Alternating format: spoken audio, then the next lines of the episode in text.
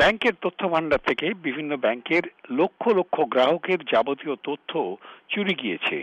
এবার অ্যাকাউন্ট থেকে টাকা তুলে নেওয়া চলছে। দেশের বৃহত্তম এই ডেবিট কার্ড জালিয়াতিতে উনিশটি ব্যাংকের ২৬ লক্ষ ডেবিট কার্ডের তথ্য হাতিয়ে ফেলেছে দুষ্কৃতীরা। অন্তত নব্বইটি এটিএম মেশিন জালিয়াতদের কবলে পড়ে গিয়েছে। এখনও পর্যন্ত এক কোটি তিরিশ লক্ষ টাকার জালিয়াতি করে গ্রাহকদের অ্যাকাউন্ট থেকে তুলে নেওয়া হয়েছে। মোট ২৬ লক্ষ কার্ড এখন তাই বিপদের সম্মুখীন। Gautam Gupta, Voice of America, Kolkata.